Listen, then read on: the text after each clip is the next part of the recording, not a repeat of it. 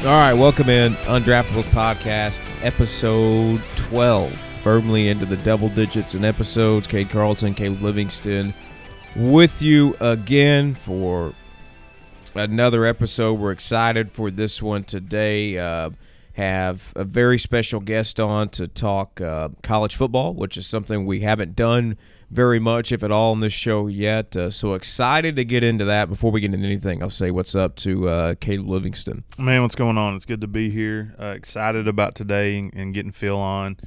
Um, you know, we're showing our versatility. Yeah. You know, I mean, yeah. you know, coaches want versatile players that can that can play both sides of the, of the court.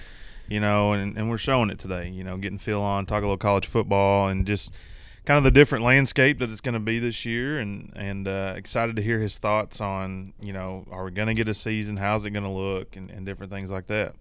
Yeah. So Phil Steele, uh, who writes the biggest college football preview of all time every single year, uh, which you can get at Barnes and Noble, Books a Million, which I know if anybody's listening to Jonesboro, let him do you a lot of good. But also philsteele.com uh, is going to be on the program today. Uh, but you know, before we get into him, uh, obviously we're going to touch on a few things. Uh, we'll get into some college football talk a little bit later on. You know, leading up to his interview, but. Um, you know, uh, a, lot of a lot of things going on in the sports world right now. We have the NBA restart in the bubble, uh, which has gone over, I think, better than anybody could have hoped for at this point. Uh, it's been really, really good. Um, and one of the interesting storylines uh, you know, a lot of people are talking about the Grizzlies and the eight seed and how they're kind of folding right now. But one of the interesting storylines that not a whole lot of people are talking about is that um, the Lakers have struggled in the bubble. Man, what are they like three and three, three and four right now in the bubble? Um, you know, they had the big win over the Clippers. Uh, LeBron doesn't play. Uh, on Wednesday or Thursday of this week because of a groin injury. They lose to the Thunder. Like man, they're struggling right now. There's definite causes for concern with them. Yeah, uh, I mean, like last night, LeBron doesn't play, and they play the Rockets and just get absolutely blasted. Um, and it's like, okay, it's the Rockets, but the Rockets were out without Russell Westbrook and Eric Gordon too. You know, it's not like they were at full strength either. And um, I don't know. It, it's not a good look, you know. And I've got a bunch of friends that are Lakers fans. They're like, "Oh, we're wanting to rest." I'm like, "Rest? Like we've had three months off, you know? Yeah. Like, what what are you resting for? Now you're trying to get in rhythm." And I, and I tell you, uh, they better be careful that somebody like Portland doesn't get that eight seed with how hot they are, and yeah. they've got two guys that can both get 30 in a game, and then you've got Melo who has hit clutch shot after clutch shot. He's in shape. He looks like he's gonna. I don't know if anybody can truly defend LeBron for a full game, but like Carmelo knows LeBron. I'm telling you, if, the, if Portland gets that eight seed, I don't know that they could beat the Lakers, but I think that it goes to seven games. You yeah, know? and yeah. and then with and if it goes seven games, you got a guy like Dame Lillard who we've seen the big shot after big shot that he's hit. I mean, that that's scary. Like if if I'm Los Angeles, with they've wrapped up the one seed, but I am looking and I'm hoping that Portland does not get that eight seed because I'm hoping for the Grizz or the Spurs. Yes, and the Grizzlies may not even be in that pl- play eight nine playoff right now. Yeah. Just looking at their schedule and and with Jaren Jackson going down, it, I mean it's not looking good. Phoenix is hot right now. You know, they haven't lost. Devin Booker hits a game winner over Paul George and the Clippers. Um, you know, it, right now today, if I had to if I had to predict, it's going to be Portland the eight seed, Phoenix the nine seed. They're going to play, you know, to to get in, and I expect Portland to kind of get in and, and do that. Now, if it's anybody outside of Portland, I think LA breathes a lot easier. Yeah. It gives them a, a playoff series to get everything back. But the scary thing about them right now is they can't make a shot. You know, they, they I mean, Anthony Davis may be their best three point shooter right now, and he needs to be he's best operating around the rim. Yeah. And like Rondo can't score, which I mean, Rondo, you don't expect Rondo to be a great scorer, but he can't score at all. Danny Green can't shoot, uh, hit the broadside of a barn. How? Like, yeah. That, that's a guy that with the Spurs hit big shot after big shot. Last yeah. year with the Raptors was you know, hitting big shots. Now he can't he can't get it in. And honestly, LeBron hasn't shot the ball extremely well in the bubble. No, and I don't think anybody expected him to, just, because that's not his game. But it's it's it's magnified now because nobody else is making shots, and Yeah. they're they're kind of like, all right, man, you need to hit some shots, and it's like he's not doing it, and um, it's just given. I'm not a huge like. I, I'm not a huge LeBron fan. I, he's great. He's one of the all-time greats. But this stuff, er, like that's going on right now, is why I don't think he's can ever truly be the greatest. And like he's just proving that. Like, and and he, there's a lot of stuff going on, and I don't know that he maybe cares to be called the greatest of all time. He's gonna say that he does, just because that's what you got to say in his spot. But yeah. I mean, you know, he just I don't know. He he just kind of looks like he's lacking that motivation right now. Anthony Davis last two games has not been very good. You No. know? Uh, Yeah. and that's a guy that obviously they were as good as they were before the you know before coronavirus hit because he was playing at an MVP level. You know, he probably wasn't going to get the MVP, but he was playing at a level good enough to. So. I don't know. It, it's going to be interesting. That the West is loaded, man. Yeah. I mean, it's ridiculous. Yeah, they so the Lakers have scored. They've scored 101 and 116 of their wins, which is I mean it's fine. It's it's fine. Um, 101 maybe a little bit low for some of other teams that are going to be competing for a championship, but it's fine. Uh, in their losses, 92, 86, 97. That's not winning you a lot of games in Yeah. today's NBA. I think I, uh, they said last night that they're the only team in the bubble not averaging 100 points. yeah, yeah, I mean, you know, I'm that that's that's kind of that's scary, you know, if I'm a Lakers fan. You know, now granted we when it comes playoff time, you know LeBron's going to be ready to go. But yeah, what's Anthony Davis ever won? You know, and you brought in veterans like Danny Green and Rondo to hopefully, you know, for their sake, they they got to step it up. But I mean, Rondo's not even playing yet, and then Danny Green, I mean, they might as well not put him out there. And then you got J.R. Smith, who we know what happened last time we saw, saw J.R. Smith in the playoffs, Has Dion Waiters been like their third best player? and he's awful. Yeah, like he like like I, I don't know like they if I'm a Lakers fan I'm I'm a little worried right now about what's going on um you know one of my favorite teams to watch so far in the bubble has been the Nuggets and and Michael Porter Jr. you know it's a guy that's averaging like six points a game you know before quarantine he's coming out just like 30 piecing every night Well, how about T.J. Warren? Yeah. T.J. Warren went into the bubble and all of a sudden turned into James Harden. I mean, uh, yeah, I, I I listened to I can't remember who it was yesterday. They were talking about maybe the surprise player so far, and everybody's Yeah. like, "Oh, T.J. Warren." T.J. Warren was having a pretty decent year coming into it, averaging double figures. Now, nobody expects him to average forty in Right. the first four games and score 52 or 53 against the Sixers and hit a game-winning three. and, and then back it up with a, a thirty piece behind that. But Yeah. Michael Porter Jr., if he is, you know, he was the number one rated high school recruit coming out and gets hurt at Mizzou, never got healthy, wasn't healthy going to the draft. Nuggets, who were already good, have a lottery pick at number 14 pick him, knowing that, hey, we'll let him rest, heal up. That's turned out to be, that's scary. Like the Nuggets are, they've got a chance. I Yeah. mean, because he gives them the length to match up with the Lakers and Clippers, you know, and um, that, that they're a team that I, I like what I see. That not, you know they got beat by Portland last night, but I'm telling you, Dame is like he he's got this look in his eye that you know he had a couple years ago, and and uh, I, you know it's the Western Conference playoffs are going to be fun. The Eastern Conference may be just awful. Well, because I don't know that anybody, I don't know that anybody's going to beat the Bucks. But and, and I've watched the Bucks three times so far, and I'm not even impressed with them. Yeah, like I, I'm telling you, the Sixers are not very good. I've watched them two or three times. Like they they don't have scores. They don't have scores. Ben Simmons can't score. Joel Embiid can score, but his scoring is for the most part limited to within inside 18 feet. Like they don't have scores. They really the Sixers really really miss a guy like JJ Redick. Uh, who can go spot on the wing or spot in the corner and get you, you know, 10, 12, 15 points a night off threes. Like they miss a guy like that. you know who's going to end up coming out of the East again? It's Toronto. yeah, they very well why. Yeah. They Fred VanVleet's been unbelievable. Kyle Lowry's a leader. I mean, he he told Aaron Gordon last night what room he's in to come on. you know, like you don't want to mess with Toronto. Like everybody thought everybody just kind of wrote them off when Kawhi left, but they have. I mean, they're the two seed right now, and it looks like they're going to be the two seed going to the playoffs. And you know, people talk about Boston. Man, I again like there's something missing with this Boston team. Yeah. I don't know. Maybe they don't know who their go-to guy is because they've got so many good players.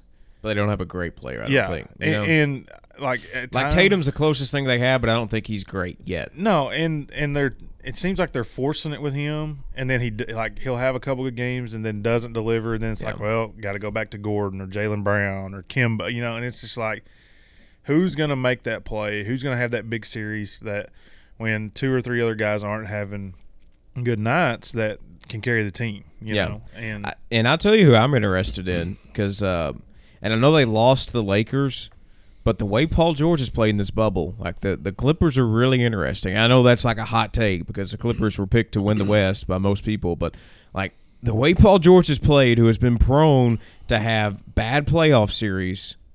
Like they're a really interesting team out of the West. well, I mean, and then and they've got Kawhi. Yeah, And yeah. and right now they've got three of their best players. I guess Lou Williams played last night. He, uh, I guess he got his chicken wings from Magic City and got to play. But uh, you know, P. Bev is still not back. He's still Yeah. quarantined. Montrezl Harrell. You know, those are those are your two two your better defenders. yeah, Beverley's shooting a high percentage from three. Harrell is that kind of that jack of all trades kind of guy. But what it's doing is is allowing other guys to get some confidence, you know, and and you know they were already a deep team. Now it's going to make them even deeper. Um, I, I guess one other team out of the East that I kind of like that's kind of scary is the Heat. You know, um, I don't think that they can make the finals, but I, I I'm going to say that Miami Heat, you'll have to beat them to get to the NBA Finals, whether in the semifinals or the Eastern Conference or the finals. Whoever beats them is going to go to the finals. Spoelstra has showed that he can coach. Jimmy Butler has has transformed that team to to his personality. They're just tough. They can make shots. They have good guard play. They have versatile bigs that can switch out. Um, you know, right now it's setting up where they they would play Milwaukee in the Eastern Conference semis. That's not a guaranteed win for Milwaukee. no, yeah. I mean, And I- I'm going to tell you too. and I know I just got done saying that Paul George was great. Like the Clippers are, are, are a dangerous team, but like I'm not so sure if I'm the Clippers, I wouldn't just try and fall down to the three seed. I want no part of Dallas in the first round. I mean, you could you could beat the dog out of Oklahoma City. I have no I have do no. you, do you think though? I mean, OKC, Chris Paul, like they're they're not going to do it pretty, but Yeah, but I just the Clippers have way more pieces than they do. Like I don't want to get in a playoff series with Luka. Like I just I don't want any part of that. I, I agree. I, I think Luka's worth two wins. I just don't think he, they've got enough around him yet. Like they don't have another playmaker right now. You know, Porzingis Yeah. is good, but he's a catch and shoot three guy or go post up. And he's also hurt yes, twenty four seven. you know, um, for Dallas to take that next step into the upper echelon of the West, they need another playmaker on the wing uh, with Luka. But yeah, no, I, I that that's a scary. I mean, I'm telling you, if Portland makes the playoffs, the most boring first round matchup in the West will be the four five with Houston and Utah. Because I just don't think Utah's very good. Yeah.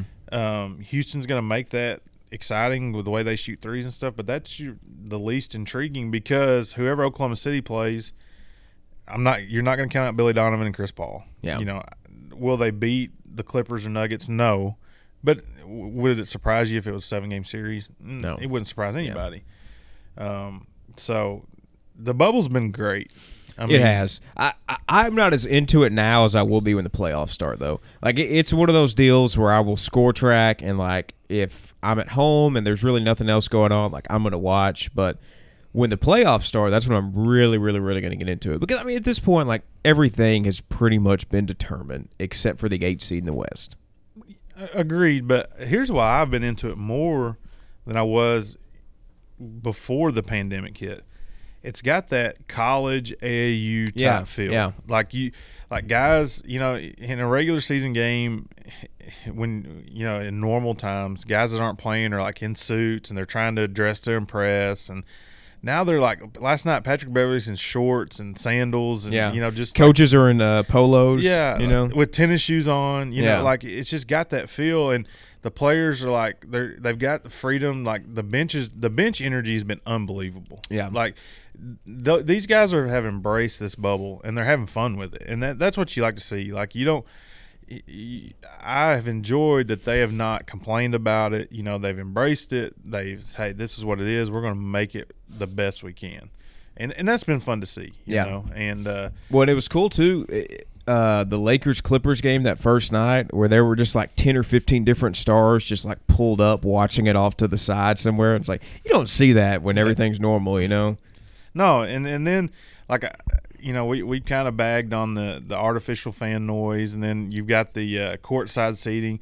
But it's been cool to see some of the you know like we you had Lil Wayne show up the Yeah. other night. Shaq. Shaq was on. Chris Bosh. Yeah, I mean you know just just really cool to to see that. Uh, I don't know, it, it, it's been different. You know, um, I've enjoyed it. You know, I've actually watched full games now. You know, where in the past it's just I don't know. It, it seems like when you're in in normal situations, basketball may not be like the main focus for these guys. Well, that's all they've got to focus on down there. Yeah. you know, Yeah. and and so I think we're going to get a really good playoffs.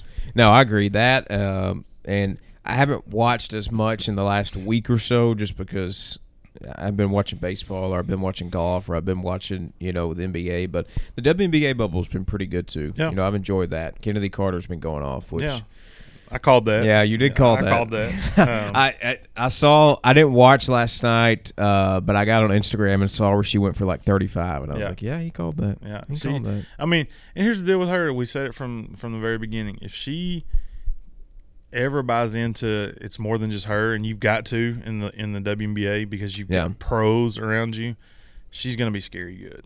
Now, I, I agree with you that Sabrina is is somebody you can build a league around. You know, but Which um, you know somebody like Kennedy Carter, like when you, we we look back at the numbers at the end of the day, she may have better numbers than Sabrina, but Yeah. Sabrina's more marketable, you know, because of her days at Oregon and stuff. yeah, I, I do. I, I I didn't talk to you about this pre-show, but it just popped up in my head. I, I watched uh, Skip Bayless and Shannon Sharpe yesterday. Okay. Okay. They're talking about Zion Williamson, and talking about he was like eighty pounds overweight. well, that's what they were talking about. The, a, a, a medical expert came out and said that he is actually slower, less explosive than he was at Duke, yeah, and that they. Shannon Sharpe said he does not think that he'll have a ten-year career in the NBA. no, like how how is it possible for a guy like Zion to go to Duke and be in the best shape of his life in college, but then go to the pros and get fattened out. Like, how is that possible? That should happen in college, and then he should go to the pros and get in shape. How is it possible for him to be more in shape, more athletic, more explosive at Duke than he than he is, you know, twelve months later or however long it is in New Orleans in the NBA? Like, how is that possible? man that's we talk about all the time about who your circle is you know and you've got to have great people in your circle and somebody is not advising him or he's just not listening to people you know because I, I get that he didn't have a, an off season to quote unquote get better because he was hurt so he's trying to get back to as I said point A you know Yeah. that he was at but still like point A was pretty good at Duke like he was a freak you know like but he's I don't even know if he's back to that yet. I mean, he Uh, shows yeah. signs of it. Yeah, he he had a couple of baseline drives and you know a couple of you know up and under moves where he showed explosiveness against the Grizzlies the other night, but like that's few and far in between. That's like two or three plays a game. He was doing that every play at Duke. Well, and and it's not a big deal if he's not the number one pick, if he's not signing a hundred million dollar Nike deal. Like, there's a lot of expectation, and so this this his second year in the league is gonna is gonna be huge for him because Yeah. if he doesn't make the improvements that people want to see, then people are going to start calling him a bust. And we and we see what happens when you get labeled like that.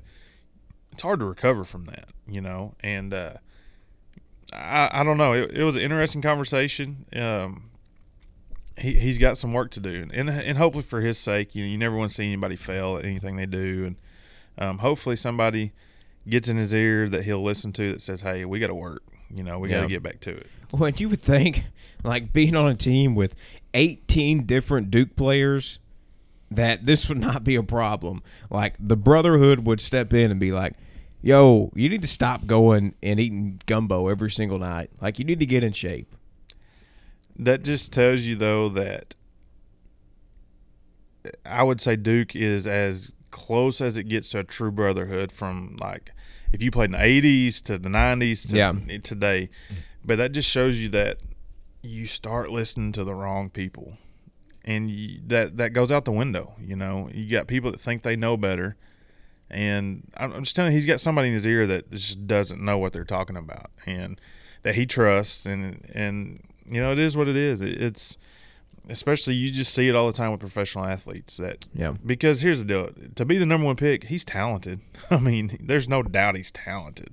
In fact, he's freakishly talented, but he's he's not listening to the right people. Hopefully, he can because he he does bring excitement. He brings a storyline every night, you know. Um, and then New Orleans has got a chance if he's good to be a, another good team in the West. You know, that's right now that's looking really scary. I mean, you're talking about a team out of the West right now that's in the bubble that's going to be a lottery pick. You know, but- Yeah, yeah. I mean, so they're going to get better. I mean, And it's going to be a situation where, like in two years, the Spurs are probably going to be the worst team in the Southwest Division. well, well, I mean, I'm looking at the standings right now. The two West teams that aren't in the bubble, Minnesota, who Karl-Anthony Towns, um, D'Angelo Russell. yeah, you get two guys you can build around. You get a third guy in there, Yeah. and then, oh, guess who the other team is? The Warriors. You know they're not going to suck next year because they're getting a lottery pick and they get Steph and Clay and Draymond back. Like, Yeah. and they got Andrew Wiggins. Like, Yeah. And probably like James Wiseman now. Yeah. Who knows? so or LaMelo. Um, yeah, I would say that the Warriors are definitely not going to be at the bottom. They'll be at the top next year. Yeah. So, I agree. um, anyway, I, I know you're, you know, another big uh, sporting event going on this weekend is the PGA Championship. Um, I'm a, I'm a golf fan. I'm a Tiger fan. You are like on steroids with it. Um, you know how you know Tiger's in contention. Mhm. You know, I guess is he three shots back? Three, as we're taping this on Friday, August 7th at 10:17 a.m., he is three shots back at the lead at five under. Um, and then tonight on on Friday, what did you say it was? August 7th. August seventh. He is going to be, um, in prime time on ESPN. When Yep. that, I can't tell you the last time that's really happened. I guess the the little celebrity golf match, but like a real PGA event, prime time. Tiger Woods in contention. How cool is that going to be? Uh, I, I tweeted last night. I believe every single year a major championship or one of the big tournaments like the Memorial or the Players or you know one of those big four or five tournaments should be played on the West Coast because primetime golf on the East and Central time zones is one of the best things you can get in sports. Whether Tiger Woods is in contention or not, it's one of the best things you can get in sports. Like watching golf at eight o'clock at night is phenomenal. Uh, to see and here's and here's why I feel good about it because I've watched every Thursday round Tiger Woods has played since he came back from injury. Most notably, I've watched every single Thursday round since he started this little run in 2018. Um, everything I look for in a Thursday round for him to succeed happened yesterday. He hit the ball well. He looked like he had movement. He looked like he had motion. There was no stiffness or pain whenever he swung the club. He putted well, and I just feel really good. I don't know if he's going to win it. I'm not going to say he's going to win it, but I feel really, really good about his chances this weekend. And to see him, not only him, but Rory McIlroy and Justin Thomas, who both didn't play well yesterday, but it's still two of the top 10 golfers in the world on primetime television, is going to be phenomenal. I mean, I, I cannot wait. I like it's to the point where the Cardinals and the Cubs play tonight, and I'm not watching a single pitch of that game. Well, who would? Both those teams are ir- irrelevant. um, what does Tiger got to shoot today to, to? I mean, can he shoot two under again and be in contention? Does he got to go lower? Uh, I have a number in my head based on the lead. So if it's, I think he needs to go four under because I think the lead's going to be at eight under. Uh, and so if he goes four under, he puts himself at six under. Now you're in a situation where everybody's on a level playing field. Like y- your leader at eight under is not teeing off at seven o'clock in the morning while you're teeing off at two o'clock in the afternoon. Like you're teeing off within thirty or forty five minutes of each other. So everybody's on a level playing field. So I think if he gets to three or four under, he can go into the weekend two or three shots off the lead. I feel really good about because here's the thing, like the lead was at six under in the 2019 Masters, and Tiger was at two under. It's at five under right now, and Tiger's at two under. I feel really good about it. Uh, I, I you know, I, I was watching last night, just hoping and praying the lead didn't move, and thankfully the lead didn't move. So I feel really, really good about it. No, without a doubt. Hopefully, he can have another good round today, and it just will make the weekend because we'll get more prime time golf with Tiger Woods. Yeah. And uh, but w- with even without him, it's going to be intriguing, you know, because I think this is Mhm. going to be a a championship that comes down to the last couple holes on Sunday, and that's going to be cool to see in primetime television. You know. Yeah. Um, so transitioning a little bit into um, our guest today, Phil Steele. Yeah, You know, I'm going to talk college football. like the longest build up ever for a guest Yeah, on this I mean, podcast. we just got going on other stuff, but hey, that's why we're the we're the boss of the podcast, and we do what we want. It's our party. Um, so going into, I'll let you start first with. Um, Sun Belt came out and said they could play twelve games. yep. I guess A State has ten games scheduled right Mhm. now. Thoughts on that? Thoughts on A State? Kind of give a little minute preview of what you think they're going to be, and then talk about their schedule a little bit. Um, I, I think they're going to get 12 games.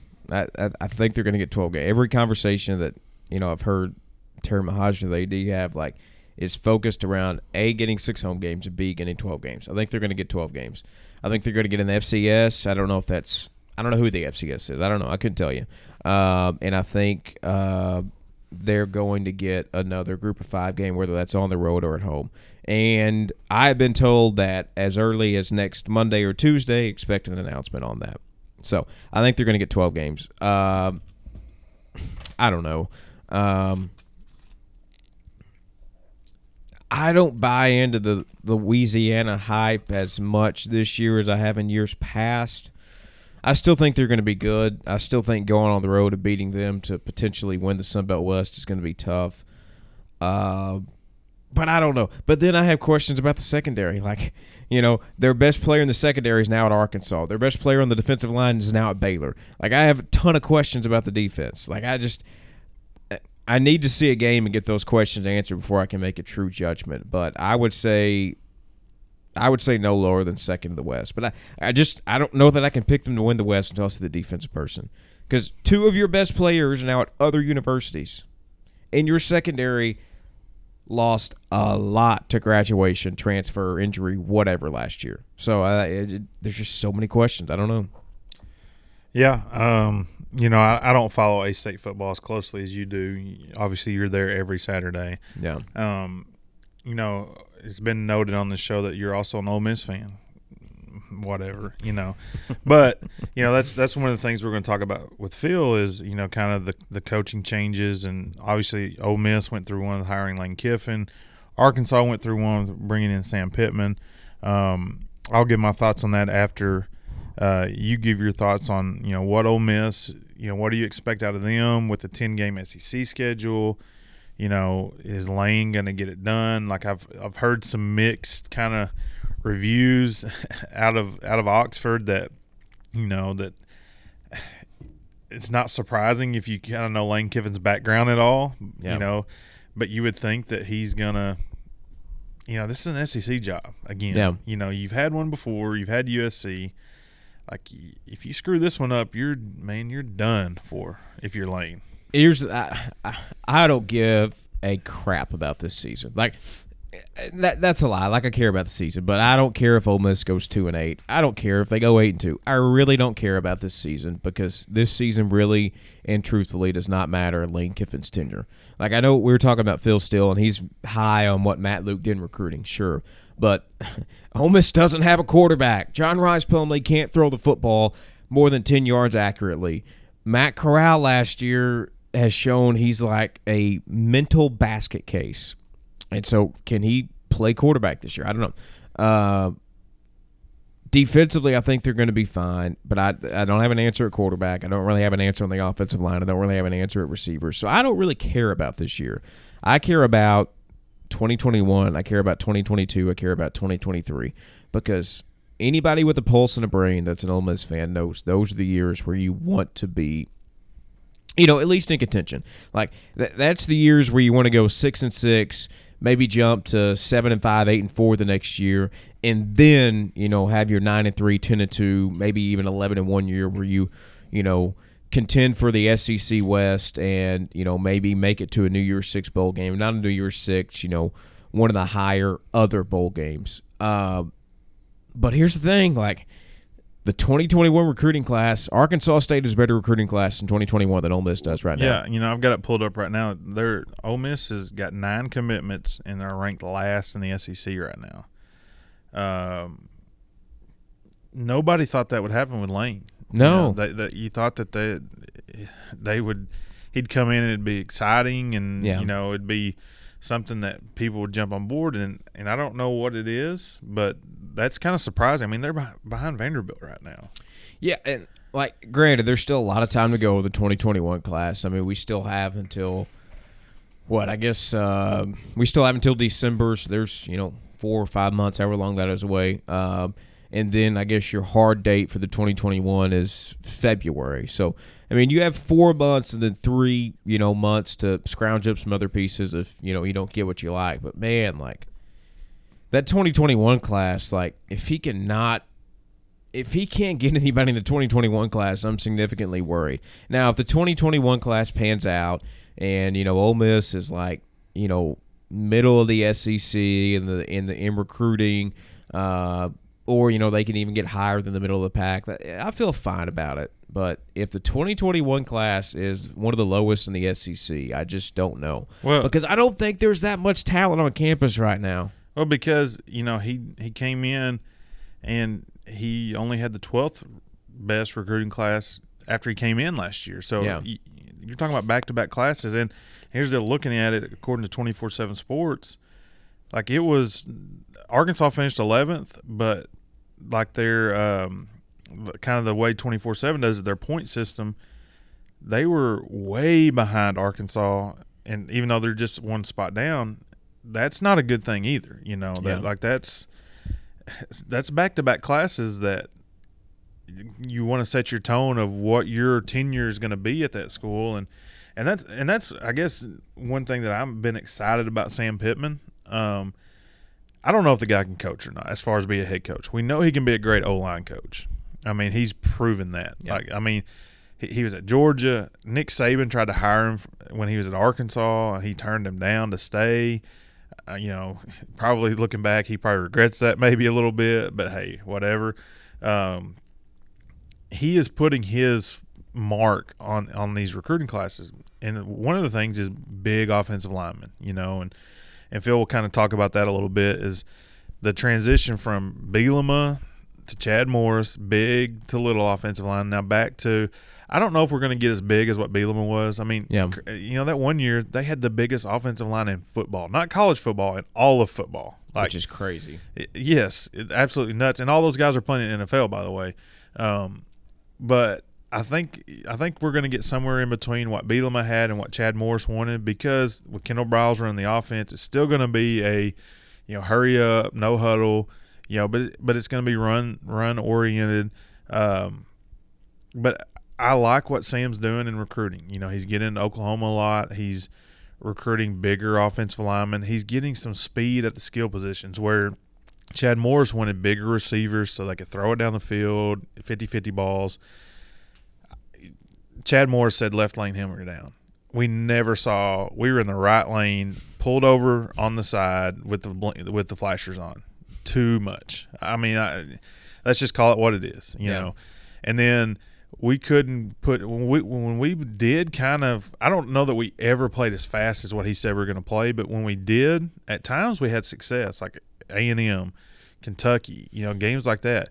But too many times we were like pulled over on the side of the road, flat tire, and that and our defense has been bad. But if you look at the past two years at Arkansas, defensive guys were the guys getting drafted. You know, we haven't had. A, I don't know that we've had an offensive guy get drafted, and Yeah. if you're going three and out and your defense is having to play two thirds of the game, there's not a defense out there that can sustain that. Even Alabama. Think about five years ago how good Alabama defense was. They're not even close to that right now. And it's because of the way college football is going and it, it's evolving into a way more offensive game. So you, now you're just hoping you can hold people to field goals, you know, instead of, you know, keeping out of the end zone or or making them punt. You're just hoping, okay, let's just field goal attempt. We'll live with it, you know. Um, but Alabama's scoring every play too. So i- when you're scoring 70 and giving up 30, yeah, Nick Saban's going to be in your butt about that as a defense. But at the end of the day, you're still winning by 40. You Yeah. know, where if you're Arkansas and you're only scoring 20 but giving up 45, it's because your defense is on the field two thirds of the game. And you're not, you don't have Alabama talent, you know. No, the, the defining moment of Chad Morris at Arkansas to me uh, was like his maybe third game or second game as a head coach when Arkansas plays TCU at home, and like Arkansas, Arkansas's defense gives the performance of a lifetime, and Arkansas can't move it past the fifty yard line. Like there were, Well, there was so was much energy in that though. stadium. That was, that Bielema? Yeah, that was still Okay. My here my two defining moments for Chad Morris.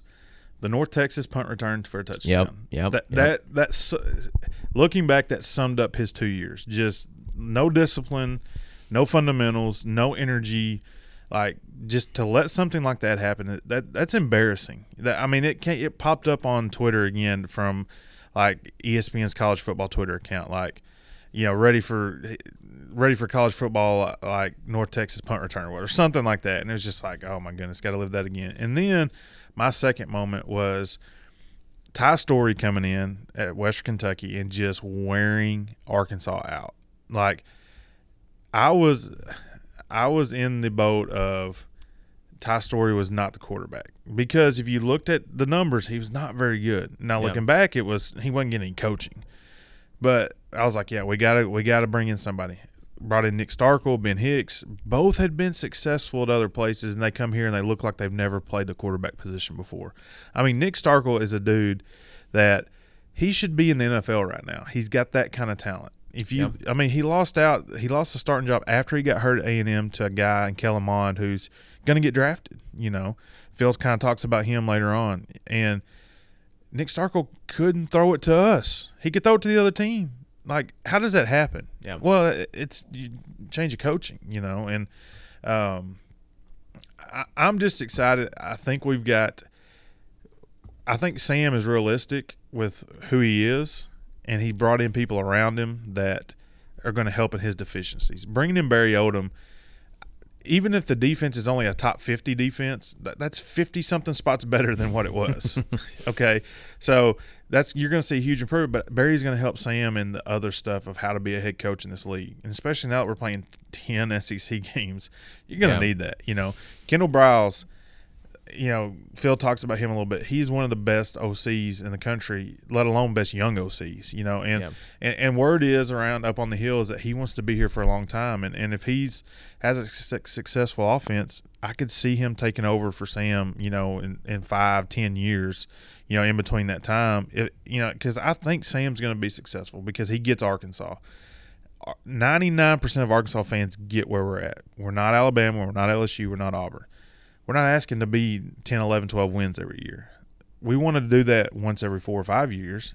Yep. And then the other years, win seven, eight games. Well, yeah, I think I think you have the same template format that I want to have at Ole Miss.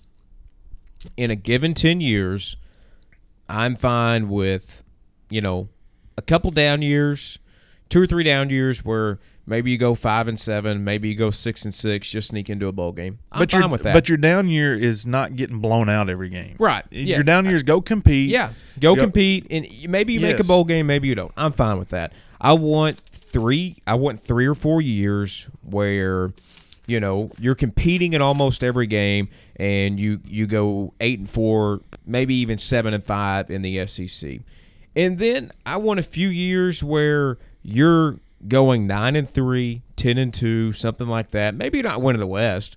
but you're competing in almost in every game you play. You're putting yourself into a spot where you can get into a New Year's Six bowl game, even if you don't, and even if you go to Florida and play, you know, in one of those big Premier Bowls or whatever. Like that's what I want in a given ten years, not where you're getting blown out by Mississippi State and Starkville, a Mississippi State team that's mediocre at best. Like, and I don't, I don't think that's unrealistic. I don't want ten and two every year. I want it three years in a ten year span, if that. I mean, I, you give you give me Bobby Petrino years. Granted, back to back years we were top five in the country. Yeah, I get that that's not going to happen all the time, but you know they got better and better. Then they had that special class of recruits that they went back to back. And yes, before he got fired, we were pre- preseason ranked top ten, and then he rides his motorcycle. But I don't think Arkansas fans really thought that we were going to be as good as we were. But I thought we could win eight games, maybe nine, you know, with the bowl win, and then we're going to lose Tyler Wilson and, and kind of, and then go six and six, seven and five, maybe even a five and seven, but then build it back up, and, and that's what we want. And I think Sam gets that. He gets the state. He gets the the how proud this state is of man. Like, hey, if just think if he wins. They could go two and eight this year, but that would be two more SEC wins than what Chad Morris had in two years. And then what? And then Brett didn't win one. I mean, Brett had two years where he won Yeah. zero and one. Yeah. You know, um, you know, two and eight doesn't sound great, but against SEC competition, I think you take it if you're Arkansas this year. no, Three I and agree. seven may be gr- unbelievable. Four and six, they're building a statue. He goes 500, he's going to get a lifetime contract and become the next AD or president or something. I don't know, but uh, no, I mean, I can tell college football is getting close. I'm getting it's getting antsy. It's Yeah. in the news. Um, so really excited about Phil coming on, and you know he's the number one guy. Like he doesn't get a lot of the pub because he's not on the national shows. You know, like Yeah. he, you know he kudos. He does him. the local radio market and Yes. stuff like that. you Kudos know. to him for not selling out. You know, to the the highest bidder. You know, Yeah. to E ESPN It- or well, he actually did. He was like with ESPN for a year or two, and then it's like, ah, I'm doing it back on my own yeah, again. b- And so- because ES, you you've got to tell you you've got to say whatever ESPN tells you to say. Yeah. And when you're doing when you're on the boss, you can say what you want and you answer to yourself. And I don't know that you can find a guy that does more research, whose team who they're all their body into it. You know, and I can't wait for everybody to hear kind of the process of how they they get the magazine going and and I mean he's the he is the guy that's the most accurate. You know, year in and year out with with his predictions and and everything. So so really excited for y'all to hear this interview, and uh, I don't know. I think it'll be really good. Yeah, longest build up to an interview ever. But uh, hey, uh, we're we're excited to have Phil Steele on with us today to talk uh, college football, everything from national to uh, back closer to home, the SEC and Arkansas State. Uh, about twenty, maybe a little over twenty minutes on this interview with Phil Steele. So uh, thanks to Phil for hopping on. And without further ado, we'll get into that uh, Phil Steele interview coming up next. All right, welcome back into the uh, Undraftables podcast. Kate Carlton, Caleb Livingston with you as we're pleased to be joined now on the phone line by one of the biggest college football experts in the country in Phil Steele. Phil, how's it going? Real good. How about you guys today? Oh, it's football is getting closer and closer, so everything's good. Yeah, absolutely. Ho- hopefully, football's getting closer and closer. Yeah. Uh, you know, so obviously there's been a lot of stuff going on, uh, you know, in the country the last few months or so, most notably the coronavirus. Uh, I know for you, you know, obviously your magazine came out a little bit later than it normally does. Um, just how did the coronavirus kind of affect you in terms of, you know, your publication and being able to get it out to the public? Yeah, it affected us in two ways. The first one came in uh, when we released it. Uh, normally, we send the last page of the press the end of May, but and it's a six month process putting the magazine together. So we start the Sunday after Thanksgiving. We got four full months into it, and then they shut the the state of Ohio shut us down. So I mean, uh, I was coming into an empty office every day because couldn't have the staff come in for about a month and a half to two months. Uh, when the staff was able to return, they came back f- fired up and came back with a vengeance. Started talking to the coaches, talked to 110 of the 130 head coaches. They got me fired up because uh, the coach's attitude was, you know what, didn't have spring practice, no big deal. Uh, we'll be fine. Put the football on the field. We'll, we'll be ready to play. So the what we did is we pushed the magazine back to July 8th as opposed to the end of May for sending the last page of the press. And then the second big difference this year uh, was the distribution. We normally print a couple hundred thousand. We're everywhere, every grocery store, bookstore in the country. But this year we only printed 50,000, about one fourth of what we normally print. And we're only available in Barnes and Noble and Books a Million. So two locations only, Barnes and Noble, Books a Million, limited printing quantity, one fourth what we normally print, or of course philsteele.com just I know obviously uh, you know you get a lot of your information you know f- through coaches in the spring and whatnot. Obviously, spring football was impacted. I know you said you know most coaches were upbeat, but just how different were those conversations this year? You know, trying to get the scouting reports on teams as opposed to years past. Uh, for experienced head coaches, really no different whatsoever. Uh, you know, you might have missed out on 15 spring practices, but the coaches know their team inside and out. What it did change is with first year head coaches. Generally, when I'm talking to the first year head coaches, they've had a spring. They go through all the practices with their team. They now know the players inside and out. Some of these first year head coaches that didn't have any spring practices haven't even seen their kids on the football field yet. So there was uh, that was probably the biggest difference was a first year head coach, especially with an inexperienced team taking over. I think those coaches are going to struggle this year. Yeah, w- without a doubt. You know that's that's affected. Uh, you know, we're here in Arkansas, and that affected the you know Arkansas with Sam Pittman and that hire, and um, and it's going to be a big difference. And now that the uh, Power Five conferences have kind of come out and said that they're going conference only with their schedule, some of them are going plus one out of conference games. But uh, what are you optimistic about us getting a you know the the ten games, eleven game football season in this year? Yeah, I'm still optimistic. I think we're playing football in the fall and getting in the entire schedule, and uh, actually it, it could be out, turn out to be pretty interesting. I think if you uh, took a poll of all at the SEC fans prior to the year and said, "Hey, we got a chance of playing ten conference games this year, Yan," I think everybody would have raised their hand, uh, you know, as opposed to playing the eight SEC games. So uh, I'm pretty pumped up by the fact that we've got a lot of quality matchups coming up this year.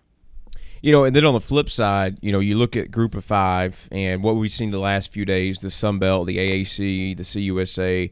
You know, they've all kind of came out and said they want to have a full 12 game schedule. Uh, just how realistic do you think you know the Group of Five having a 12 game schedule is without some of those bye games and potentially without having any FCS opponents, depending on you know what FCS does? Yeah, I don't think there's going to be uh, all the teams having 12. I think there will be some that get in the full 12 game schedule, but with the lack, as you touched on, I mean, you, you can't face Power Five teams, and the FCS teams moving to the spring, I think, is a big boon for FCS teams because who's not going to watch spring football if it's FCS only? Those yeah. teams will get a lot of eyes on them. Uh, and as far as uh, you know, a team like Arkansas State you know they've got two open spots on the schedule if they can fill them great i think if they don't fill them that's okay you know play 10 or 10 11 or 12 games only thing that matters is really the amount of conference games that you play is the same and that will be the same in the sun belt this year so uh, i think we're going to see some teams play 12 but some play 11 some play 10 this year yeah, um, you know, like you said, I don't think everybody, you know, in those group of five is going to get 12 games, but it gives, you know, may give them a chance to play some more regional, yeah. you know, type matchups with with other group of five, you know, conferences. We were talking before how, you know, A State may go play Louisiana Tech. You know, that's a that's a bus ride for either team. You know, and it, you could see some matchups like that. Um, looking at your top four, you've got Ohio State number one, Clemson two, Bama three, and Oklahoma number four.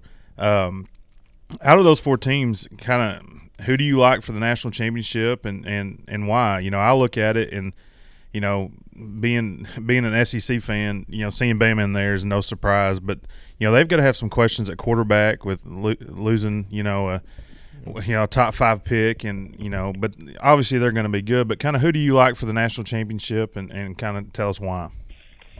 Yeah, and I think you know, looking at the four teams, and really went out of the box with those four teams, huh, guys, for the top four. uh, you know, with with Alabama, I think the new quarterback's got a great surrounding cast. In fact, they have my number one rated offensive line in the country, number two set of running backs, number three set of receivers.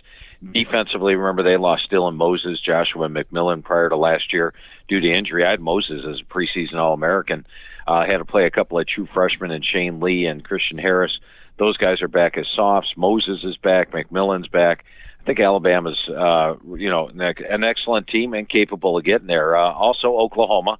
Oklahoma may actually have a top 20 defense this year to go along with their potent offense. And I do think Spencer Rattler is my number one rated quarterback coming out of high school. Throws for 4,000 yards, as Oklahoma quarterbacks normally do. He'll be in the Heisman mix, and that makes Oklahoma dangerous. But the two teams I picked for the title game both have the experienced quarterbacks. And I'm talking about Clemson with Trevor Lawrence and Ohio State with Justin Fields. And with Clemson, you know, the biggest question mark for them probably along the offensive line where they only have one returning starter, maybe some wide receiver depth after Justin Ross not going to be there for the year. But they do have my number one rated defensive line in the country and one of the best defenses. The ACC schedule is vastly upgraded this year. Last year was a cakewalk. I mean, Last year was Clemson, a Grand Canyon, and I don't think we can even name a second best team in the ACC last year. This year, North Carolina, Miami of Florida, Virginia Tech, Pitt, all up there, and they add in a team like Notre Dame. Clemson's going to be challenged in the ACC, but uh, I still think they come out on top, led by Trevor Lawrence at quarterback, led by Travis Etienne at running back, and with the number one defensive line in college football. But for the t- team I picked for the title, I went with Ohio State, and got to be honest with you guys. Last year at this time, I had major questions on Ohio State. Number one, they only had one returning starter on the offensive line. Number two, they had a brand new quarterback coming in. Number three, they had a defense that had given up over 400 yards per game. And how about number four? They're replacing a legend in Urban Meyer with a first-time yep. head coach in Ryan Day. So I had all kinds of questions. And what happened? Ohio State was a better team last year than they were in 2018. They just flat out dominated teams on a weekly basis. Probably should have beaten Clemson in the playoff game had they not settled for so many short field goals and had a couple of key calls go against them. Uh, I think when you look at Ohio State this year, no questions on the offensive line, no questions at quarterback. I mean, I was wondering if Fields could read a defense. 41 touchdowns, three interceptions. The answer is yes. And Ryan Day, can he coach? Well, look what happened last year. So add it all up. I picked Ohio State to win the title this year. You know, looking at your top 25, you had you know USC and Texas both in the top 15, top 20 range. Um, obviously, you know, one of the conversations every year during the college football offseason is will USC or will Texas be back to glory? Just how realistic do you think it is that one of one or both of those two teams this year could kind of return back to you know where they once were and being one of the top dogs in college football? Yeah, I think it's very realistic. Uh, I wouldn't put either one into returning completely to their past until they do it for multiple years. But I think they're both capable of getting up there this year. You look at Texas last year, and I know they had finished in the top 10, and Sam Ehlinger had said they're back, but they really only had eight returning starters last year five yeah. on offense, three on defense. And then their defense got hit hard by injuries. Uh, prior to Oklahoma, they, they were down four starting defensive backs, and their defense was giving up boatloads of yards. Well, that forced a lot of play, young players to play last year and gain starting experience. Now they're much more experienced on defense. They got nine starters back, plus all those guys that were forced to play last year also have experience. Offensively, they've got Sam Ehlinger at QB. They've got a deeper running back corps. Last year was basically Keaontay Ingram. Then they added the quarterback Roschon Johnson. This year they've got Daniel Young, Bijan Robinson. The offensive line looks solid. I think Texas, a vastly more experienced team, will challenge Oklahoma for the Big 12 title. And keep in mind, the last six years, all six games that they've played during the regular season have been one score games. So Texas hasn't been too far away from Oklahoma. And with USC, you know, USC and Oregon are the two most talented teams in the Pac 12 this year. And you go back to USC last year, I know they lost uh, a bunch of games, but uh, uh, you have to take a look at the circumstances. Defensively, I don't know if they even had a player start all 13 games. That's how banged up they were on defense. The offensive line was banged up. Quarterback, they used three different quarterbacks last year uh, due to injuries. In fact, their first loss came when they had they gave uh, Slovis his first road start at quarterback. They lost to BYU in overtime. Their second road loss came when they started their third string quarterback on the road, blew a bunch of red zone opportunities, couple key interceptions in the end zone, lost to Washington, and they lost to Notre Dame by three. This year, when you look at USC, talented at every position, uh, and they've got a, a veteran squad with 17 returning starters coming back vastly upgraded offensive line, and Kedon Slovis could be one of the top quarterbacks in the country. So I think both teams are going to surprise a lot of folks this year. Yeah, you know they're ranked. Both those teams are ranked outside of your top ten. Um, who are some other teams that you know might, you know, you consider sleeper teams that to maybe get into the playoff or win a New Year's Six bowl that maybe not in your top fifteen right now? Uh, well, I'll say not in the national top 15 right now, the coaches poll, our national top 10. And I'm going to throw two of them at you. Uh, the first one's North Carolina. And with North Carolina, Mack Brown did a hell of a job last year. Took over a team that won three and two games the previous two years. They were four and six last year, but then won their final three games all in blowout fashion to finish seven and six. Now he had an inexperienced squad last year, starting a true freshman quarterback and they were number 103 on my experience chart. This year, they jump all the way up to number 30 on my experience chart with 17 returning starters. Sam Howell is now one of the best quarterbacks in the country, uh, coming back as a soft. They are loaded at every position across the board. And remember, if they do get to that ACC title game, last year they played Clemson right down to the wire. In fact, missed a two point conversion at the end, which would have given them the win. So they'll be confident if they play Clemson, and that means they could sneak into the playoff. The other team that's not in the preseason top 10, but I think has an excellent shot at making the playoff is my number one surprise team, and that is Texas A&M. And with Texas A&M, they're a team that was very young last year, only had four or five seniors on the entire squad, and they also played a hellacious schedule. Remember, they took on number one ranked Clemson, number one ranked Alabama, number one ranked LSU, number four Georgia, number eight Auburn. Well, this year the schedule gets easier, and they are much more experienced. 17 returning starters, including Kellen Mond, who comes back as a veteran senior quarterback, much improved. And uh, I think A&M is going to give Alabama a run for their money in the West and could sneak into that playoff spot. They are my number one surprise team in the country.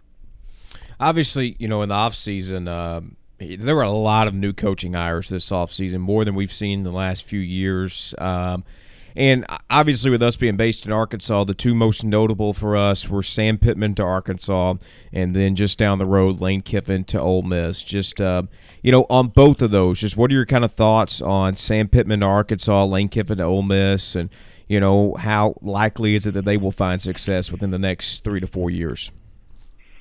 Uh, I think both will find success within the next three to four years. Probably a little bit better set up as uh, Lane Kiffin at Ole Miss because I thought Matt Luke did a phenomenal job recruiting. I mean, you look at the freshman class they had last year, players like John Rhys Plumlee, a quarterback, Jerrion Ealy and Snoop Conner, a running back. Uh, they had plenty of freshmen that were contributing last year. Those guys are all back. They're not drastically changing the schemes on either side of the ball, keeping a lot of the stuff the same. So I think Lane Kiffin's stepping into the better situation uh, for a first year head coach. And, and once again, I think first year head coaches, as a general rule this year, are going to struggle, especially with the lack of spring practices. Now, with Arkansas, I think Sam Pittman's stepping into a little bit tougher of a job because you know there's a major rechange or major change on offense a couple of years ago, and he's their third head coach in four years. When you have that amount of turnover, it's a little tough. Uh, you look at the fact that Bret Bielema wanted a big offensive line, and then Chad Morris came in and wanted smaller, speedier types on the offensive line that could move more. Now they're going back to the big offensive lines. All that change and restructuring takes a little bit of time, and and the defense needs some work. But I think Sam Pittman will do a good job. I'm going to cut him some slack the first year because didn't have any spring practices. Uh, but I, I think he will get it done. He'll get, and the, actually they put on a lot of weight on the offensive line. We'll yeah. see if they can adjust to the new schemes. Yeah, you know, and, and one thing that uh, that we that we feel Sam Pittman did a good job in is hiring you know good coordinators. You know, getting Kendall Briles come in as, as the offensive coordinator, and then Barry Odom as the defense. How much, uh, especially with Barry Odom being a head coach in the SEC previously, how much will that help Sam Pittman in, in his first head coaching job, and to kind of help, like you said, the defense needed a lot of work. Barry is, is you know is one of the top defensive minds in the country kind of how how will that help Sam? And, and granted, playing ten SEC games is not ideal for Arkansas right now, who haven't won an SEC game in yeah you know two and a half years. Uh, but how will that those experienced coordinators help Sam in this transition this first year? Yeah, and I, I like both hires. I agree with you 100% on that. Uh, Kendall Briles, I think, is one of the more underrated offensive coordinators out there and has done a great job at every spot he's been in Baylor, Florida Atlantic, Houston and uh, Florida State. So I, I think he's going to do just fine and uh, at that. And then, as you mentioned, Barry Odom bringing in the head coaching experience is big. I think what's really lacking is the lack of spring practices, the, the chance for those guys to, uh, you know, find out about their players, see them on the field, and uh, I think that's going to make it tough for a lot of first-year head coaches this year. You know, obviously, uh, you know, we had the uh, new coaching hires and whatnot. There were a lot of those in the offseason, but one of the mainstays in the offseason has been, you know, Trevor Lawrence being one of the Heisman favorites, if not the Heisman favorite. Uh, you know, when you look at that award this year, obviously Trevor Lawrence is going to be in the mix, but who are some other guys you think that could challenge him for the Heisman this year? you know, one name I'm going to throw out that not a lot of folks are talking about is Sam Ehlinger at Texas. Uh, you know, if they go and beat Oklahoma, all of a sudden that would vault him right to the top, especially if he has the type of season I expect. He's a dangerous runner, uh, a dangerous passer, and he's tough. I mean, he bounces right back up after some big hits.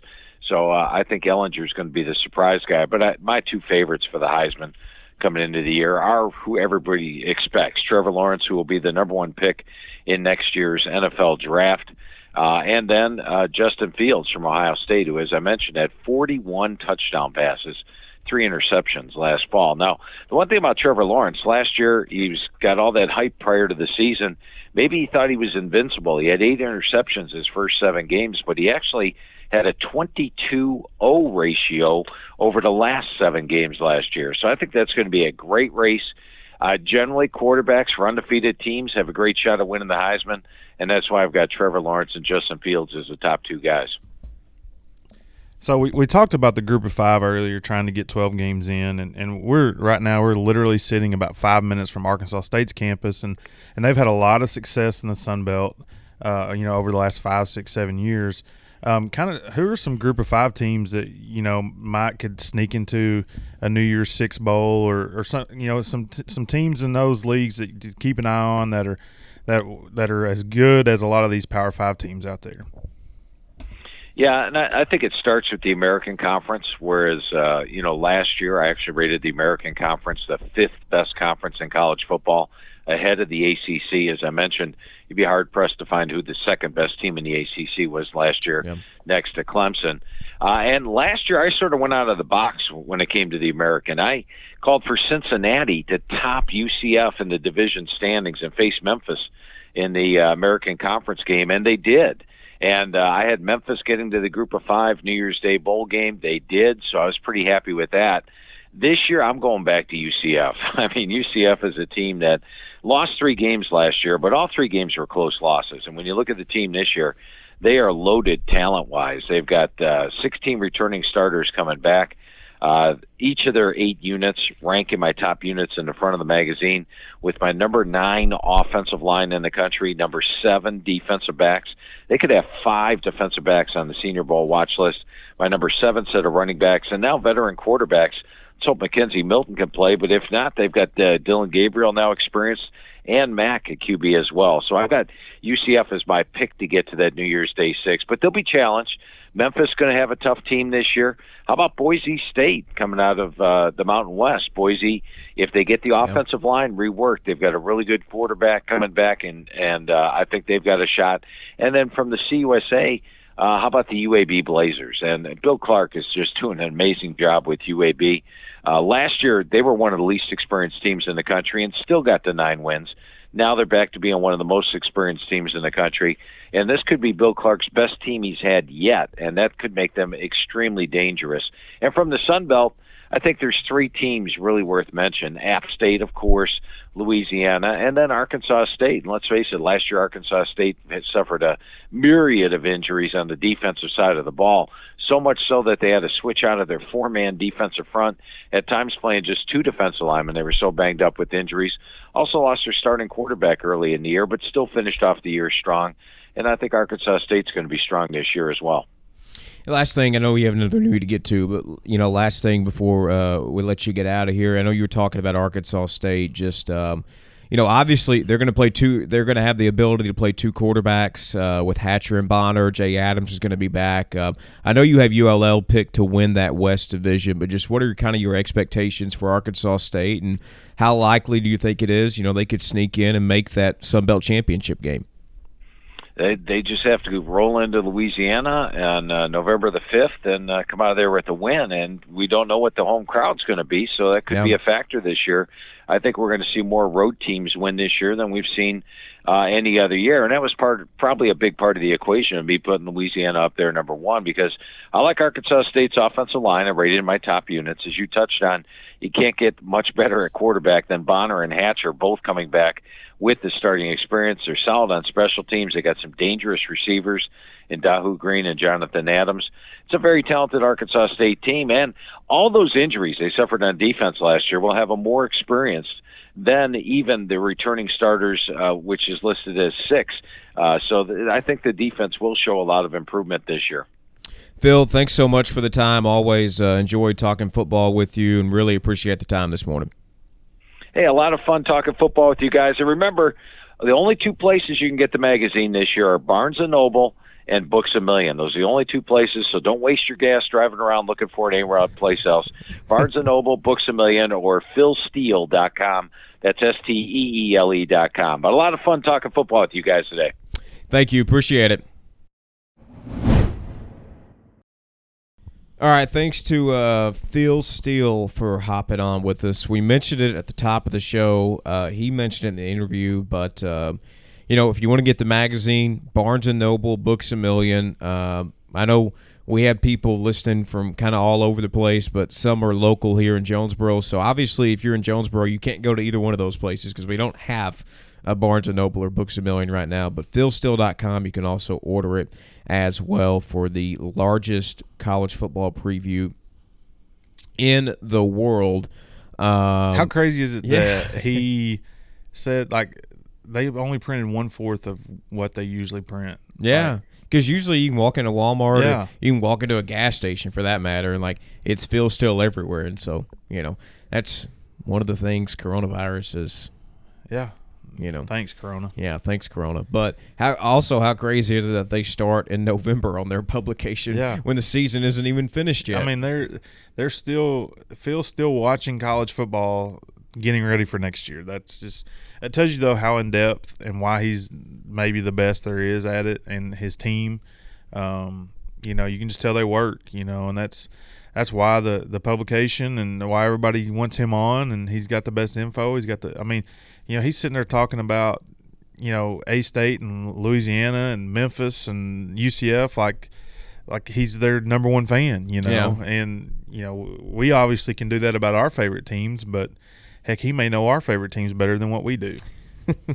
yeah, he he's awesome. Uh, and again, highly recommend getting the book uh, Uh, because one other thing that I thought was interesting with because we we talked about it into our our lead up was with you being an Ole Miss fan, I'm an Arkansas fan, and how he talked about how the first year head coaches are kind of this is going to be different for Yeah. them, you know, and and it is, you know, I'm hopefully these extra walk-through days that these colleges have been getting are, are going to pay off. You know, I know they will for mental reps, but football's not a touch game. You know, you, you win football games by putting the pads on and seeing who can play with pads, and um, it just in a year where Arkansas needed some pot, like it seems like for every like again, I said it before Phil came on. If if Sam Pittman wins two games this year, that's a win. Yeah. You know, because it's going to be against two pretty good teams, and and he didn't have spring practice. Like he he still doesn't know who can hit and who can't right now. Yeah. I mean, they've not had a practice where they put the pads on and said, "Hey, who's tough, who's not, who can move in pads." And you know, and, and Ole Miss is kind of in the same boat. You know, luckily, luckily for Ole Miss, for Arkansas, like we get to play two other teams that are in the same boat: Mississippi State, Ole Miss for us. Mm-hmm. You know, with y'all getting to play Arkansas. Um, we get Missouri as well, so that's the three teams that Yeah. you know kind of in the same boat. Didn't get maybe got spring ball, but didn't get the full spring summer workout stuff. So, you know, I would love it for Arkansas to win those three games. I mean, It'll be different. Yeah, it'll be different. So- but again, showing our versatility going out in the college Yeah. football world. Yeah. Um, uh, a lot of fun talking to Phil Steele. A lot of fun just talking in general about the NBA bubble and uh, college football today. Um, I mean, we're scheduled to have college football within the next three weeks, three or four weeks. So hopefully, um, Yeah. cases cases go down everywhere. Uh, proper protocols are put into place, uh, and we have college football. And and the closer we get, without anybody saying that, you know, we're not going to have it, the better off I feel about us Yeah, having it. Even if it is a shortened season, even if it is conference only, it's still college football. Uh, and hopefully we can get some of those games in uh, with fans too. Well, I mean, think about the conference only. H- how many times in the fall has there been a weekend in October and you look at the schedule like, man, there's no good games. That's not going to be the case this year. Yeah, I mean, you're going to yeah. have matchups that you usually don't get every year. That's going to be. I, so I, I just read where the SEC's coming out, not with their schedule, but with the other two opponents that everybody's going to play. And I hope that Alabama has to play like Florida and Georgia, J- just so we get those. well, you know, games. you know who Ole Miss is going to play, and Fe- Finebaum already leaked this like three weeks ago, and I don't know if it's hundred percent legit, but on Finebaum's leak, Ole Miss was scheduled to go to Knoxville this year. Uh oh. Tennessee's gonna be good, man. Well, that and the Lane Kiffin storyline, Yeah. that's that's the biggest That- thing. I mean, y- you got to do that. I, my my biggest fear is Arkansas is going to get Florida, Georgia, in games that we're not going to win. And, Yeah. uh, you know that's going to like give us Vandy and Kentucky again. You know, like or South, I, I'll take South Carolina. You know, Yeah. um, but you know, looking forward to that. Seeing who we're playing. They said early next week the schedule will be released. Um, I don't I don't know. Like it, it's it's going to be different. But but what I like is who which league is starting like September fifth still. Who came out and said that? Um, I think it the Big 12? Yeah, I think everyone still starts. No, September. Well, yeah, it's the Big Twelve, Big Twelve, Big Twelve. Yeah, SEC yeah. starting like late September. That's right. SEC and I think the ACC might be Yeah. starting like September 26th. Yeah, yeah. So, but with them starting and then the group of five still starting September fifth, you're going to have like good college football leading up into the SEC, ACC, and it's then you're going to have people are going to get tired of those leagues, and then Yeah. boom, it, the the the big dog of the SEC comes with their matchups, you know, and it's. I mean, how would you like to be CBS right now and you get to pick every week of whatever SEC matchup? Like you don't have to worry about. You know, a, a week where there's a bad game. You know, CBS just- just needs to tell them that on the week of the Masters, sorry about it, we're broadcasting the Masters. Uh, And that but- comes before SEC football. Uh, I don't know about that. That'd be that's going to be an interesting weekend yeah. because What does what does what does Jim Nantz do? Do- Does Jim Nantz broadcast football that weekend, or does he broadcast golf? That's that's the million dollar sports question right now. There's there's no telling it. Whoever brings in the most money. Yeah, yeah. I, I, so he's broadcasting the Masters. Eh, I don't know. uh, real quick, got to shout out to Coach Smith's Orioles, uh, sitting firmly in second place at five and seven right now. Um, yeah, definitely not getting your money on that, bud. But hey, shout out to the Orioles. Go Cubs.